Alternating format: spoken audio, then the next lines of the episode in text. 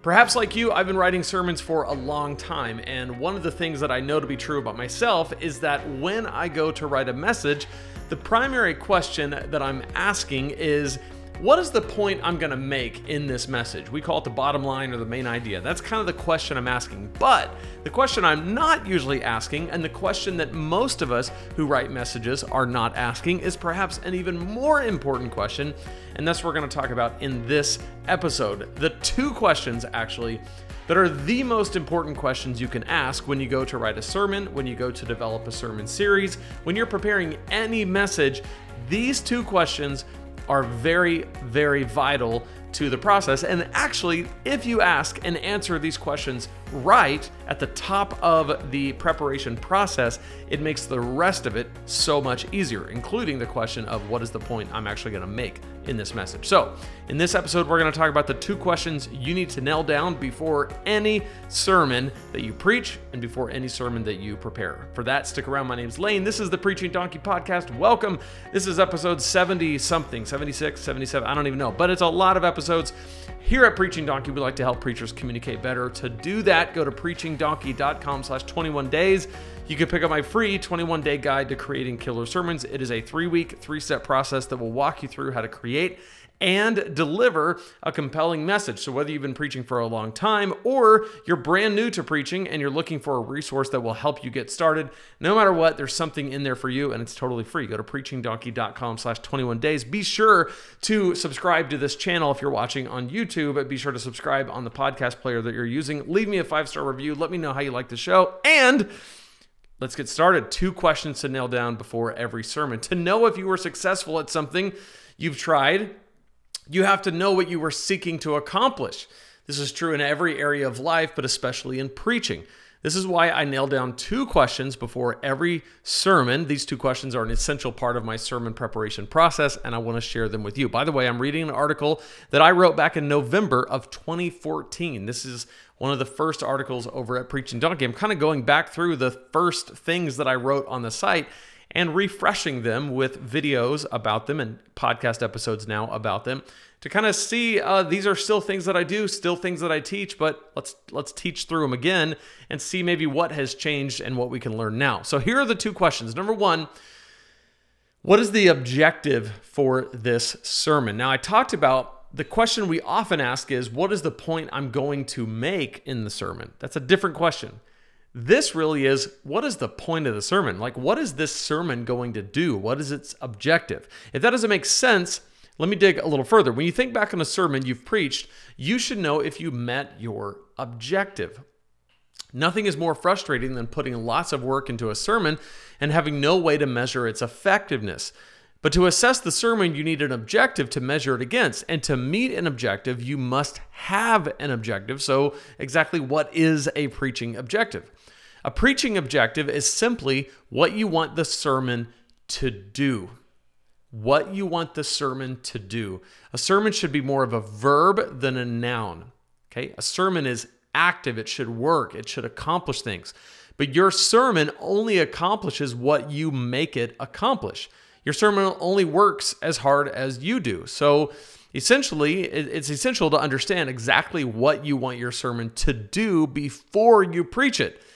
This is your preaching objective. So let me give you some examples of what objectives uh, could be. So the objective could be phrased like this. This sermon will show how knowing your identity in Christ makes a difference in your relationships, right? So It's the sermon is going to show that, right? Th- that means that the points I'm going to make are going to be around that idea. The actions that I'm going to ask people to take are going to be around that idea. This sermon will teach people how to pray. That's another objective. This sermon will demonstrate how God has worked all throughout history. That's another objective. This sermon, th- this sermon will show how this Old Testament passage points to Jesus. Might be another objective. Another example, this sermon will show how to understand and apply this passage of Scripture. This sermon will teach people what biblical giving looks like and how to do it. Every sermon needs a purposeful objective. If you have, if you have not clearly identified or clearly defined the objective for your sermon, you won't know if you've hit it. So As you can see, an objective is really just looking at the sermon kind of from a thirty thousand foot view and saying, maybe I'm teaching about your identity in Christ, but I want to know what this sermon, as I'm teaching on your identity in Christ, what do I want this sermon to do? It's going to actually show how knowing your identity in Christ makes a difference in your relationships. That's what it's going to do. Or I'm talking about biblical giving, but what I want this sermon to do is teach people what biblical giving looks like and how to do it. Now, if this seems unnecessary, the reason why this is so important is because it leads to the desired response, which is the second question. So you come up with an objective, and then you ask the question, what is the desired response of the sermon, which we'll get to in a second. But those two things together keep you on task when you are preparing, because you can ask the question, what is this sermon supposed to do? And then what are people supposed to do with it? Very, very important. But before we get to the desired response, let's talk more about the objective. So coming up with an objective. To decide on an objective, I ask some questions during my preparation. I will ask questions like, what's the point of the text? What's the theme of this preaching series? What am I trying to get across? What is the most important things for my listeners to remember? What matters most for this sermon? What's not as important for this sermon? These questions and other ones help me narrow down exactly what I want my sermon to do before I get too far in my preparation process. I write down the objective. So, but before I get too far in my preparation process, I write down the objective, and I nail down an objective. Then, because it's important, it's an incomplete without the, the sermon uh, is incomplete without accompanying. I, I, let me read that again. Nailing down an objective is important, but it's incomplete without accompanying application. This is why your sermon needs a desired response. So again, these two things work work hand in hand. The first question is, what is the objective for this sermon? What is my preaching objective? The second question, and equally important, if not more important, is what is the desired response for this sermon? What is a desired response? If the objective is what your sermon is to do, the desired response is what your listeners are to do with the sermon, right? So the sermon does something and your listeners do something with it, and those two questions come together. If the sermon works like it's supposed to, if it meets its objective, your listeners will know exactly what they are to do in response. Put another way, a desired response is how you want your sermon to be applied. To set a desired response, define ahead of time what it looks like to apply your message. If your objective is met, the response will complement it perfectly. A desired response to it helps ensure that your listeners walk away from your sermon knowing exactly how they can apply the message to their lives. So here's some example desired responses, and this kind of co- correlates to uh, the objectives we set earlier. So when people walk away from this sermon, they will take a step toward living in light of their identity in Christ, or uh, begin an intentional daily prayer time, or understand God's redemptive work in history and trust Him with their future, or embrace how all of life points to Jesus and His redeeming work, or study this passage further and apply it to their lives, or begin giving financially to their local church. So if you take the objective, what the sermon does, if it does its job, then the desired response becomes a more natural flow from it. So coming up with a desired response, I ask some questions of the sermon to decide on a desired response. Number one, what would it look like to apply this text? Or how would my life be different if I actually believed this? Or what is the most important step to take to apply this message? Or what is the most important, or how does this message hit home in people's lives? Or how does this message challenge, convict, motivate, or comfort people? These are some of the questions that I ask as I am coming up with a desired response that correlates to my objective. Now, desired responses are flexible. God works on different people in different ways through the same message. So I'm not disappointed if someone walks away from my message and applies it differently than what I desired. There may be dozens of ways to apply a message. The desired response is a preparation aid for me.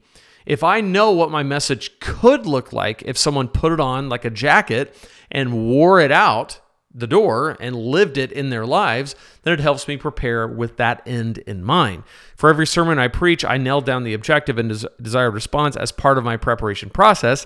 This initial stage is accomplished in a team, which I am going to do an episode about shortly, uh, preaching teams. I think they're incredibly important, and they are part of the process of helping to nail down an objective and desired response. And by the way, I do this not just with an individual sermon, but also with the series itself. What is the objective for this series?